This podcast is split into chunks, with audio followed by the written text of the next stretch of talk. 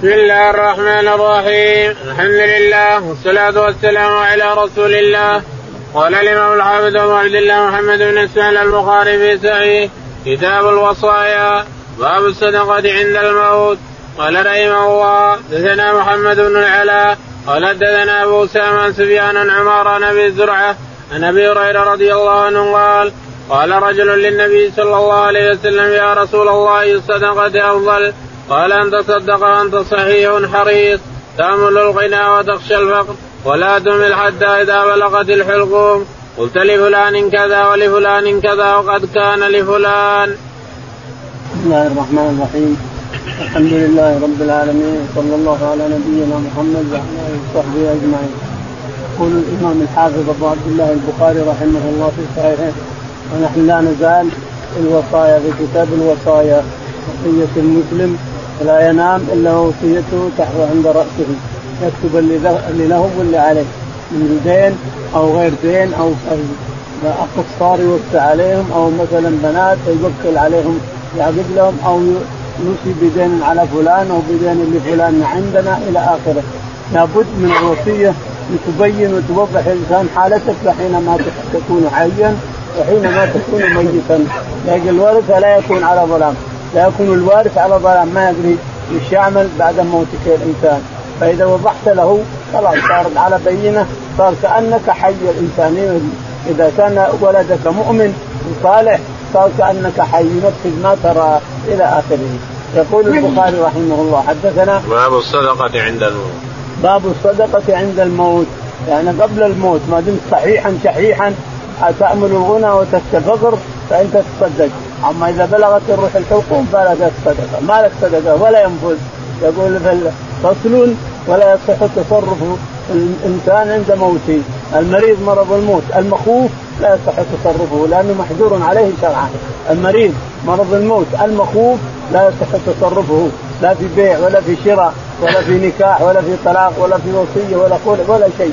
لا يصح تصرفه لأنه محجور عليه شرعا. ما يدرى متى يمكن بعد لحظة أو لحظة هذه أو بعد اللحظة لأنه مريض مرض الموت المخوف فلا يصح تصرفه بشيء اطلاقا. نعم. قال حدثنا محمد بن العلاء. يقول البخاري حدثنا محمد بن العلاء أبو كريب قال حدثنا أبو أسامة. أبو أسامة حماد. قال حدثنا سفيان. سفيان. قال حدثنا عمارة بن القعقاع. عمارة بن الحارث قال عمارة بن القعقاع عن أبي زرعة. بن القعقاع. عن أبي زرعة بن عمرو بن جرير. قال عن أبي هريرة. عن أبي هريرة رضي الله تعالى عنه أن النبي عليه الصلاة والسلام قال نعم. قال رجل للنبي صلى الله عليه وسلم يا رسول الله أي الصدقة أفضل؟ سأل رجل النبي عليه الصلاة والسلام فقال أي صدقة أفضل يا رسول الله؟ قال أن تصدق وأنت صحيح معافى بعافية تخشى تأمل الغنى وتخشى الفقر عافية. أما إذا بلغت الروح الحكوم أو مرضت فإن رايح المال لغيرك. المال لغيرك ولا يصح. صدقتك ما لها قيمة لأن المال رايح لغيرك. خلاص أنت رايح ترحل لأن يأخذ المال غيرك. لكن تصدق وأنت صحيح صحيح تخشى الغنى تأمل الغنى وتخشى الفقر يعني تقول أنا فقير لأن الأمل الأمل عند الإنسان هو اللي يجعله يطول عمره ويغرس النخل ويتزوج النساء ويعمل الأشياء الأمل فإذا كنت بهذه الحالة تصدق الساعة. إذا كنت بهذه الحالة التي تغرس فيها غيرين وتزوج فيها النساء وتعمل فيها شيء هذا اللي حين تصدق حين تصدق فصدقك مقبولة أما إذا بلغت الروح الحكوم تقول لفلان كذا فلان كذا وقد كان ما صار لغيرك غصب عليك. اللهم انت نعم. باب قول الله تعالى من بعد وصية يوصي بها أو دين ويذكر أن شريح وعمر بن عبد العزيز وطاووس وعطاء وابن عذينة أجازوا إقرار المريض بدين. وقال الحسن أحق ما تصدق به الرجل آخر يوم من الدنيا وأول يوم من الآخرة. وقال إبراهيم الحكم إذا أبرأ الوارث إذا أبرأ الوارث من الدين بريء وأوصى رافع بن خديج ألا تنشأ امرأته البزارية ما أغلق عليها بابها. وقال الحسن إذا قال لمملوكه عند الموت كنت أعتقتك جازا. وقال الشعبي إذا قالت المرأة عند موتها أن زوجي قضاني وقبضت منه جاز. وقال بعض الناس لا يجوز إقراره لسوء الظن به للورثة ثم استحسن فقال يجوز إقراره بالوديعة وبالبضاعة والمضاربة. وقد قال النبي صلى الله عليه وسلم إياك والظن فإن الظن أكذب الحديث ولا يحل مال المسلمين. لقول النبي صلى الله عليه وسلم آية المنافق إذا اؤتمن خان. وقال تعالى إن الله يأمركم أن تؤدوا الأمانات إلى أهلها فلم يخص وارثا ولا غيره. فيه عبد الله بن عمرو عن النبي صلى الله عليه وسلم. يقول البخاري رحمه الله حدثنا باب قول الله تعالى من بعد وصيته يوصي بها أو دين. الله تعالى من بعد وصية يوصى بها أو دين. يعني أن الإنسان لازم يوصي بوصية. صلى فصل فصل ربنا في كتابه الوصايا.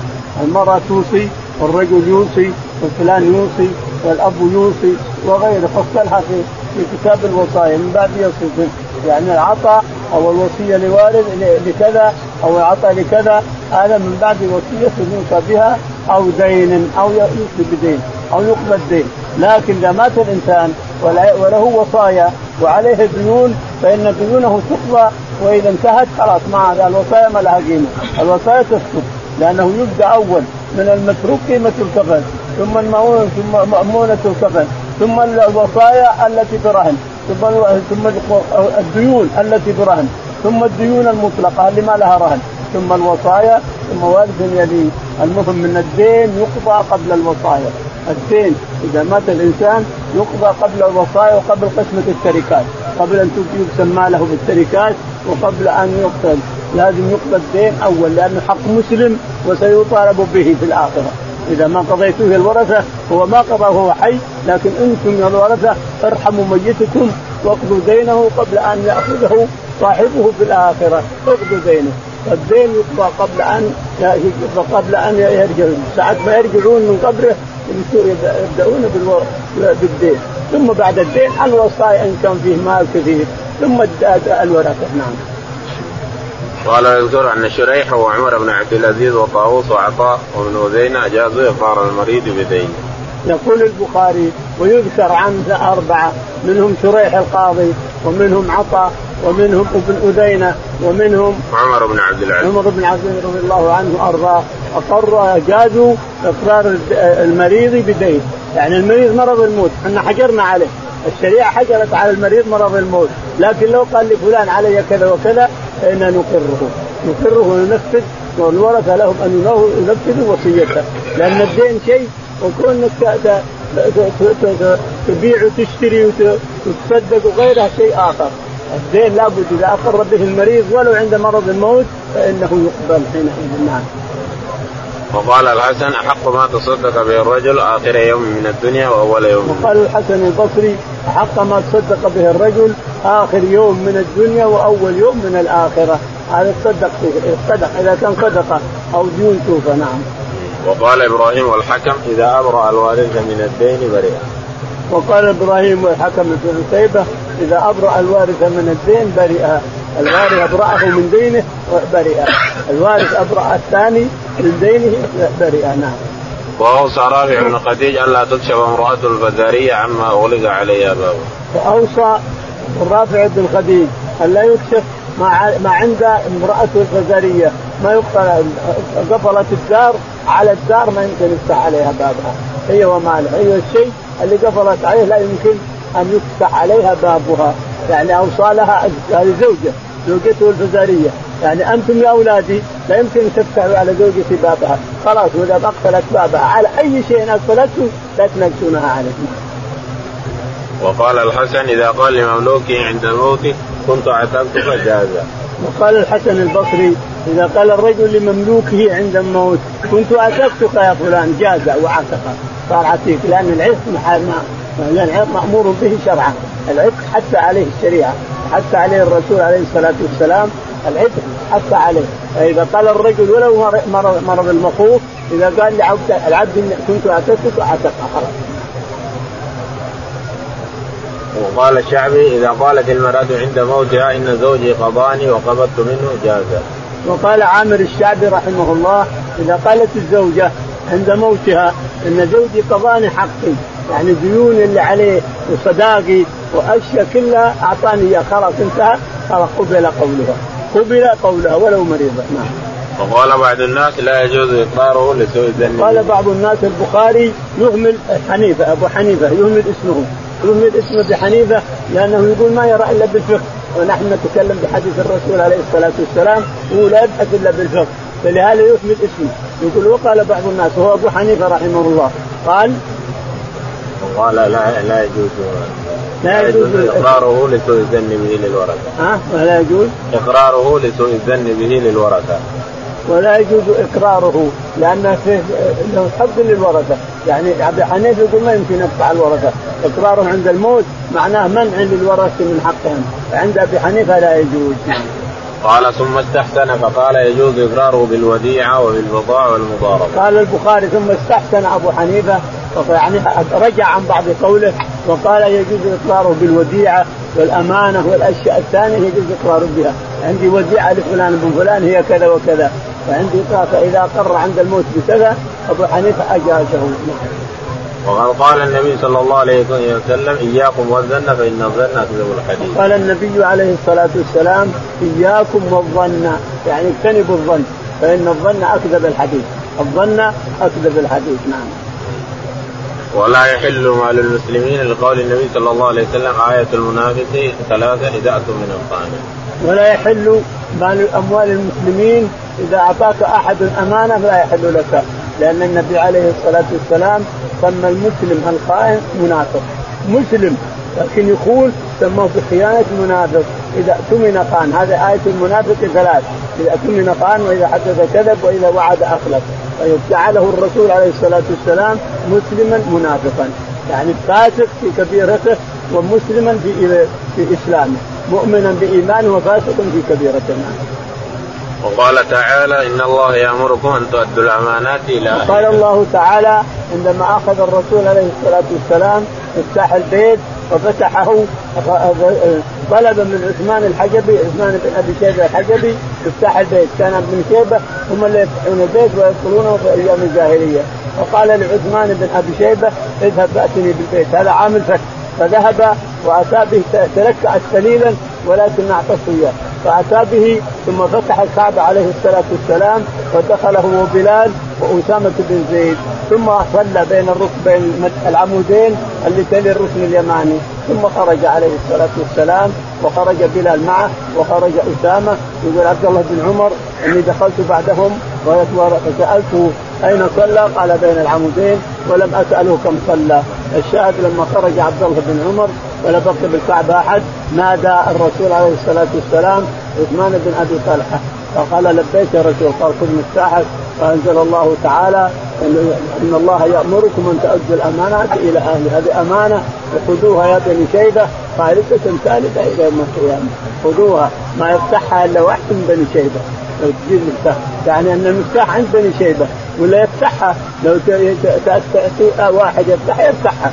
لكن المفتاح لا يمكن ينزع من بني شيبة. يفتحونها ويقتلونها.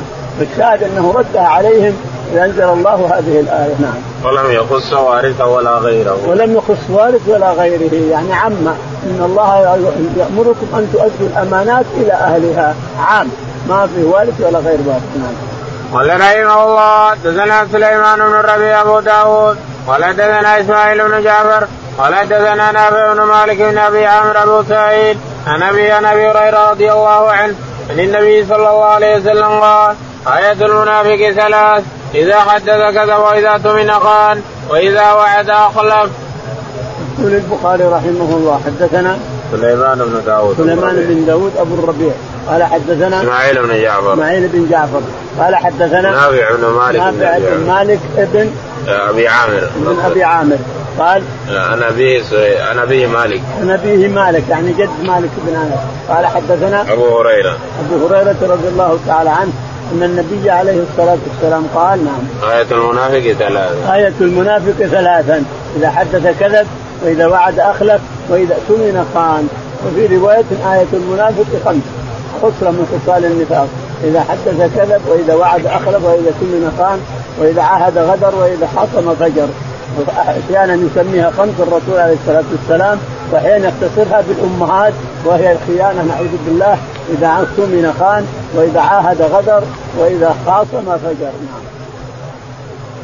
باب تأويل قول الله تعالى من بعد وصية توصون بها أو دين ويذكر أن النبي صلى الله عليه وسلم قضى بالدين قبل الوصية وقوله تعالى إن الله يأمركم أن تؤدوا الأمانات إلى أهلها فأداء الأمانة حق من تطوع الوصية وقال النبي صلى الله عليه وسلم لا صدقة إلا عن دار غنى وقال ابن عباس لا يوصي العبد إلا بإذن أهله.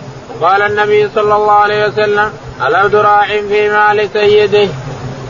يقول البخاري رحمه الله حدثنا أو تأويل قول الله تعالى من بعد وصية باب تأويل قول الله تعالى من بعد وصية توصون بها أو دين.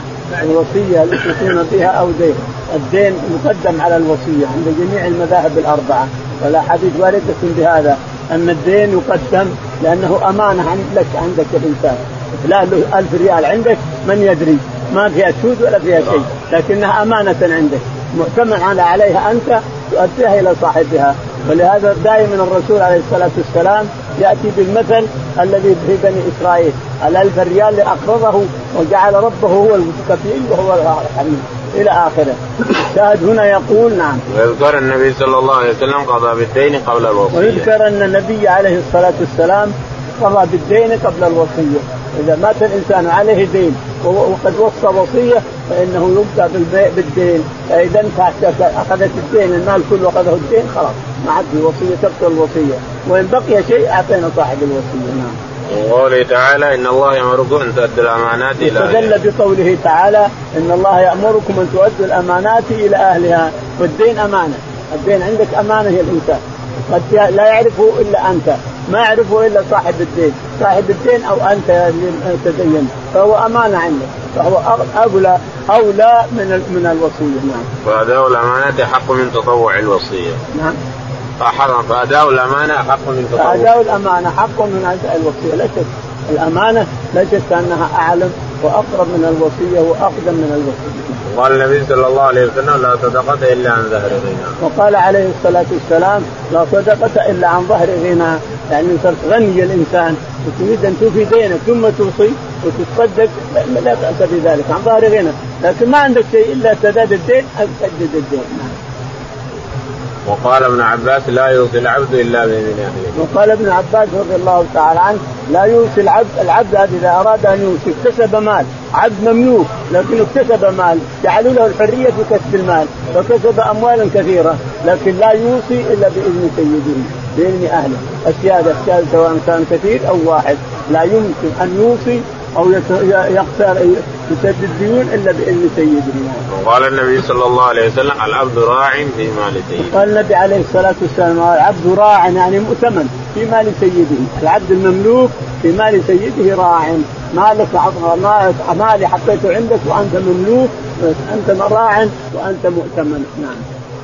قال رحمه الله حدثنا محمد بن يوسف قال حدثنا الأوزاعي عن الزهري عن سعيد بن المسيب وعروة بن الزبير أن حكيم بن حزام رضي الله عنه قال سألت رسول الله صلى الله عليه وسلم فأعطاني ثم سألته فأعطاني ثم قال لي يا حكيم إن هذا المال قدر حلو فمن أخذه بسخاوة نفس بورك له فيه ومن أخذه بإشراف نفس لم يبارك له فيه وكان كالذي يأكل ولا يشبع واليد العليا خير من اليد السفلى قال حكيم فقلت يا رسول الله والذي بعثك بالحق لا أذر أحدا بعدك شيئا حتى أفارق الدنيا. فكان أبو بكر يدعو حكيما ليعطيه العطاء فيابى أن يقبل منه شيئا. ثم إن عمر دعاه ليعطيه فيابى أن يقبله.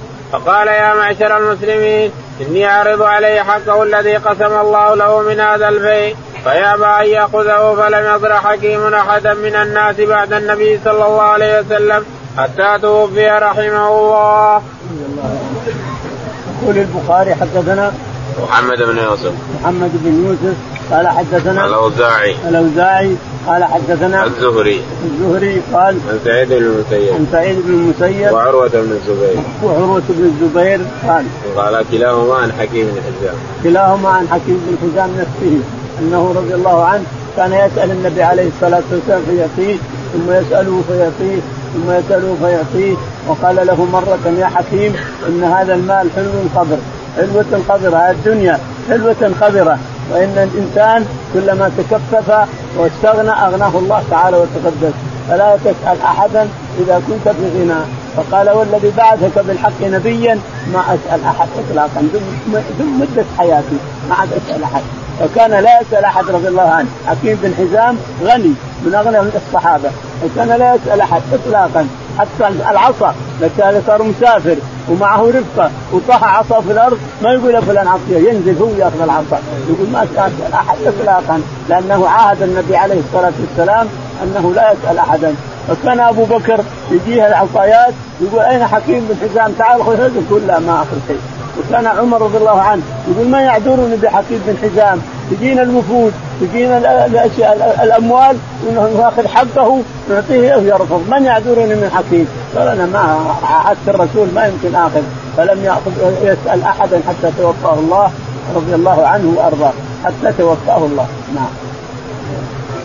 وكان وقال ومن اخذه قال من أخذه بسخاوة نفس بورك له فيه ومن أخذه يقول اللي يأخذ المال بسخاوة نفس. اللي يجيه يأخذه. واللي ما يجيه ما يسأله ما يسأل الناس ولا يتشرف لهم. ومن أخذه بإشراف نفس يعني ما يسأل الناس لكن وده إن الناس ياتونه هذا مشرف اشراف ودي ودي فلان وفلان يعطوني أهل الأموال. ولكن ما أسألهم. ما يسال ما يقول أعطوني. إنما وده إن المال يجيه. هذا إشراف نفس لا شك في هذا. اللي ياخذ المال بدون اشراف نفس وبدون سؤال يبارك له فيه واللي ياخذه بسؤال ما يبارك له فيه لهذا حلف حكيم بن حزام أن لا يسأل أحدا. قال رحمه الله حدثنا بشر بن محمد السقياني قال أخبرنا عبد الله قال أخبرنا يونس الزهري قال أخبرني سالم بن عمر رضي الله عنه قال سمعت رسول الله صلى الله عليه وسلم يقول كلكم راعي ومسؤول عن رعيته. والإمام راعي ومسؤول عن رعيته والرجل راع في أهله ومسؤول عن رعيته والمرأة في بيت زوجها راعية ومسؤولة عن رعيتها والخادم في مال سيده راعي ومسؤول عن رعيته ولا زد قد قال والرجل راع في مال أبيه. يقول البخاري رحمه الله حدثنا بشر بن محمد. بشر بن محمد قال حدثنا عبد الله بن المبارك عبد الله بن المبارك قال حدثنا يونس بن يزيد. يونس بن يزيد عن عن ابن شهاب. عن ابن شهاب الزهري عن سالم عن ابن عمر. عن سالم عن ابن عمر عبد الله أن النبي عليه الصلاة والسلام قال كلكم راع وكلكم مسؤول عن رعيته. الإمام راع ومسؤول عن رعيته. هذا الحديث صاعقه ينزل على رؤوس الناس. الحديث هذا صاعقه ينزل على رؤوس الناس لأن كلكم راع وكلكم مسؤول عن رعيته الابو راع في بيته الزوجه راعيه في بيتها الخادم راعي في بيته العبد راعي في بيته الملك راع في الرعية كلهم. كل الرعية من الشرق إلى الغرب مسؤول عنهم يوم القيامة. هذا ينزل مثل الصواعق على رؤوس الناس. فالشاهد كلكم راع وكلكم مسؤول عن رعيته. أنت مسؤول عن رعيتك بيتك. المرأة مسؤولة عن بيتها. الاب مسؤول عن بيته الخادم مسؤول عن بيته الوالد مسؤول عن بيته الولد مسؤول عن ما حوله من مال أبيه العبد المملوك الخادم في البيت المؤتمن على بيت مال مسؤول عنه الخليفة أو الملك مسؤول عن رعيته كبرت أو صغرت مسؤول عنهم يوم القيامة يلقى ربه عريان ثم يسأل عن عالم هذا كلهم. اللي يجوع واللي عري واللي ما له بيت واللي ما له مال واللي ما له ليه هذا تركته ليه كذا تركته ليه كذا أعطيته ليه كذا يسأل يوم القيامة عريان. نعم.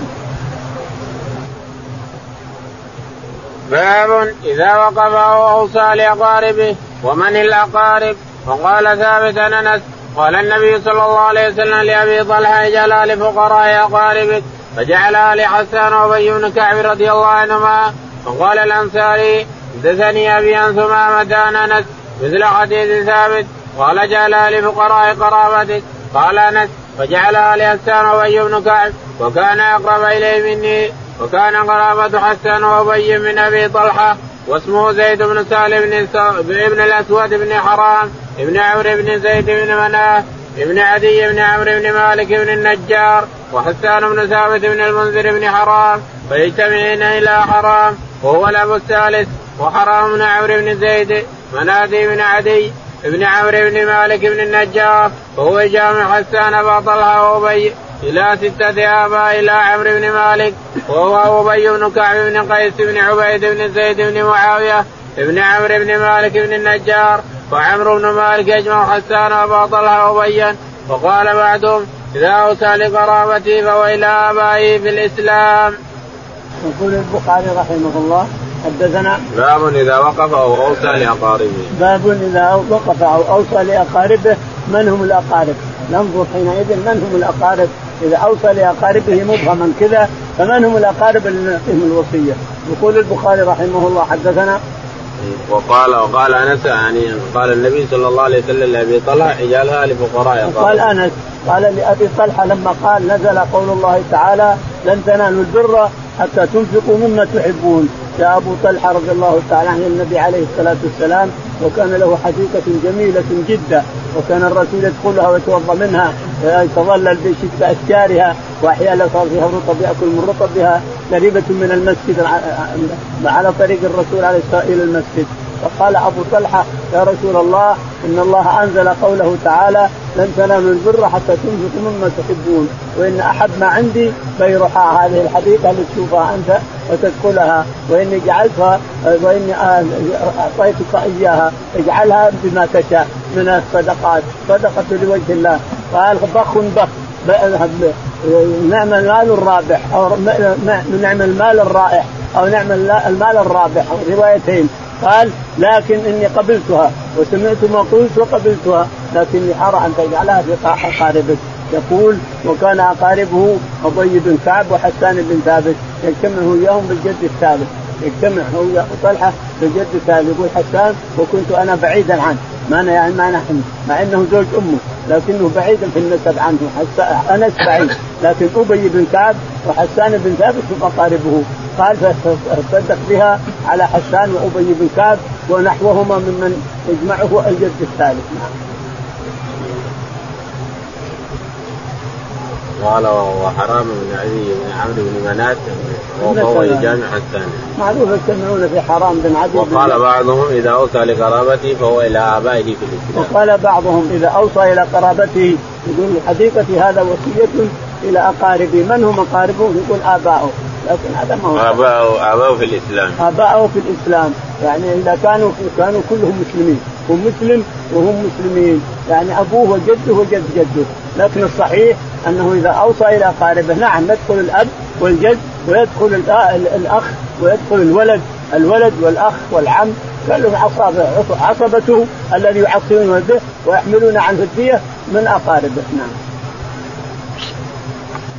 قال رحمه الله دثنا عبد الله بن يوسف قال أخبرنا مالك بن إسحاق بن عبد الله بن أبي طلحة أنه سمع أنس رضي الله عنه قال قال النبي صلى الله عليه وسلم لأبي طلحة أرى أن تجعلها في الأقربين. قال أبو طلحة بل يا رسول الله. فقد سمع أبو طلحة في أقارب وبني عمه. وقال ابن عباس لما نزلت أنذر عشيرتك الأقربين. جعل النبي صلى الله عليه وسلم ينادي بني فريم يا بني عدي لبطون قريش. وقال أبو هريرة لما نزلت أنذر عشيرتك الأقربين. قال النبي صلى الله عليه وسلم يا معشر قريش. يقول البخاري رحمه الله حدثنا عبد الله بن يوسف. عبد الله بن يوسف قال حدثنا مالك. مالك بن أنس قال حدثنا إسحاق بن عبد الله بن أبي طلحة. عن عبد الله عن إسحاق بن عبد الله. بن عبد الله بن أبي طلحة. نعم.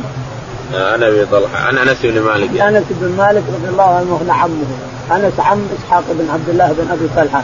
عن أبي طلحة رضي الله تعالى عنه أنه قال نعم. انس يقول قال النبي صلى الله عليه وسلم لأبي طلحة أرى أن تجعلها في الأقربين. أنس يحكي أن أبا طلحة لما قال للرسول عليه الصلاة والسلام نزل قول الله تعالى لن تنالوا البر حتى تنفقوا مما تحبون وإني أجعلها صدقة يا رسول الله بها حيث شاء. قال قبلتها ولكن أرى أن تجعلها في بني عمك. العصبة.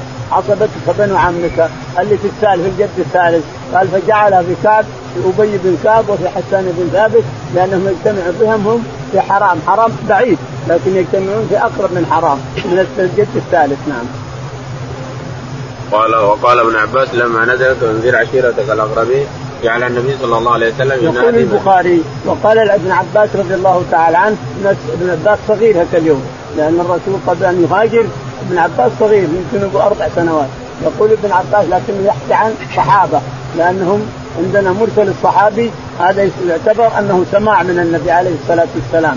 إذا قال حدثني الرسول عليه الصلاة والسلام مع أن الرسول ما حدثه إنما حدثه صحابي آخر عن الرسول عليه الصلاة فهذا موصول عندنا وسماع صحابي عن عن الرسول عليه الصلاة والسلام. ولهذا أبو هريرة روى عن الرسول 5082 حديث ما كلها رواها مباشرة رواها غالبها عن الصحابة.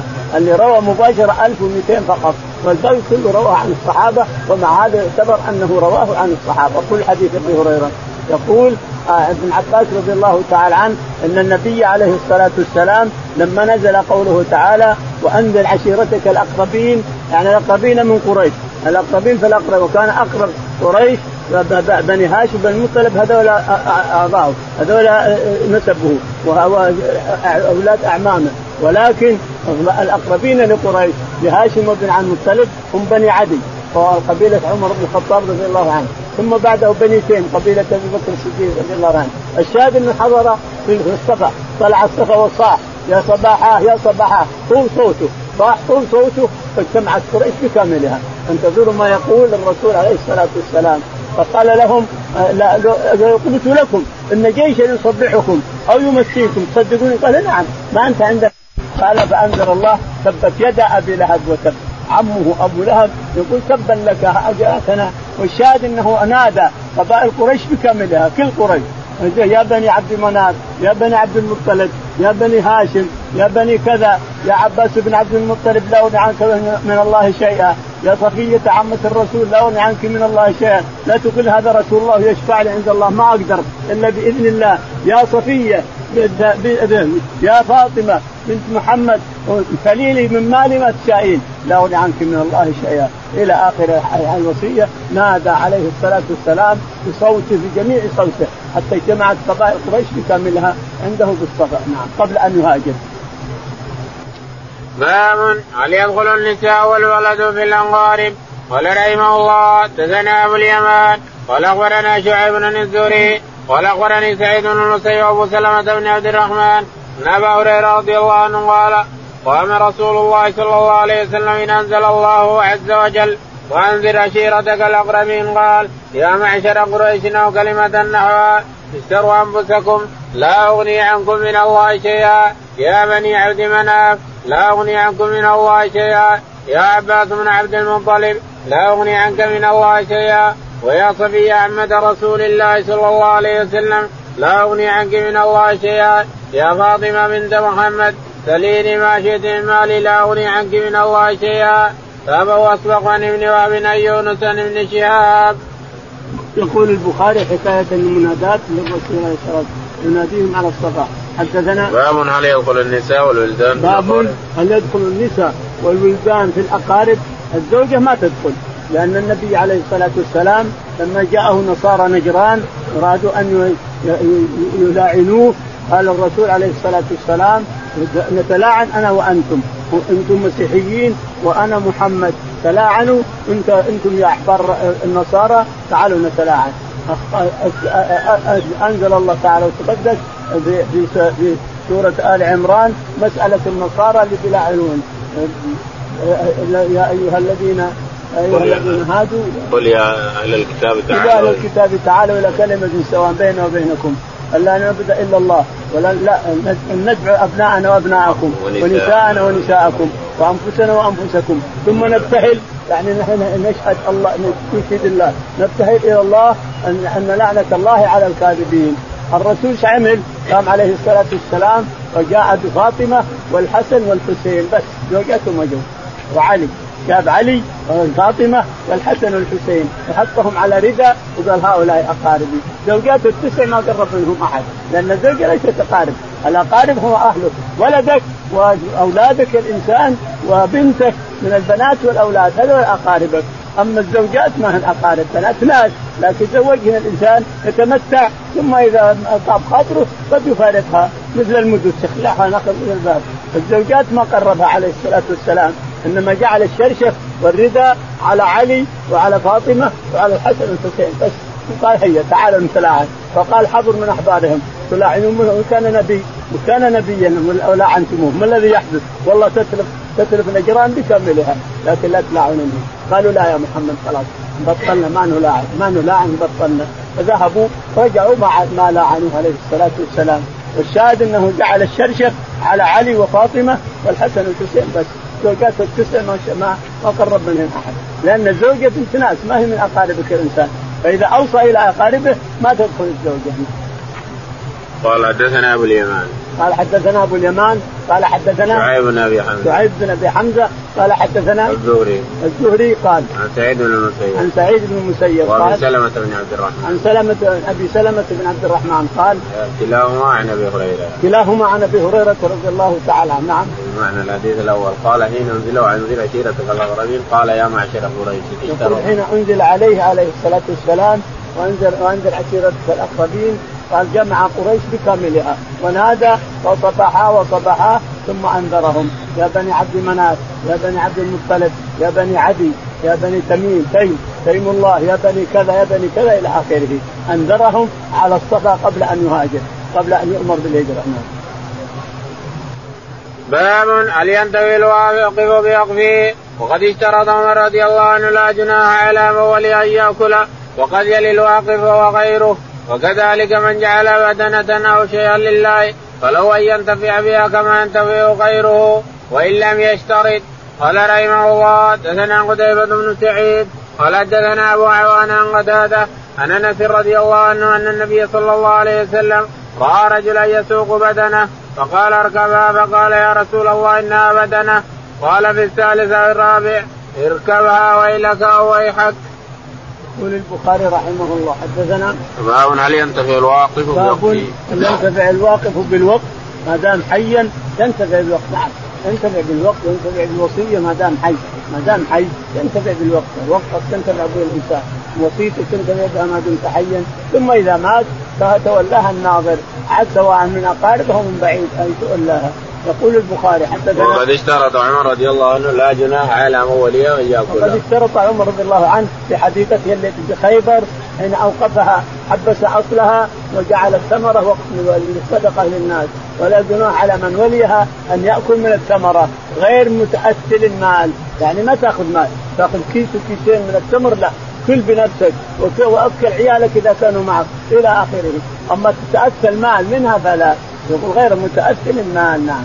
قال حدثنا قتيبة بن سعيد. يقول البخاري رحمه الله حدثنا قتيبة بن سعيد قال حدثنا أبو عوانة. أبو عوانة قال حدثنا قتادة. قتادة قال عن أنس بن مالك. عن أنس رضي الله تعالى عنه قال النبي صلى الله عليه وسلم رأى رجلا يسوق بدنه فقال اركبها. قال أنس رضي الله عنه أن النبي عليه الصلاة والسلام في حجة الوداع رأى رجلا يسوق بدنه يسوقها ولا يركبها. مقلده يشوفها الرسول إنها بدنة إنها هدي للكعبه يشوف المدس يشوف الهدي قال اركبها. قال يا رسول الله إنها بدنة. يعني هديه لرب العالمين. قال اركبها. ثالثة قال ويحك أو ويلك اركبها.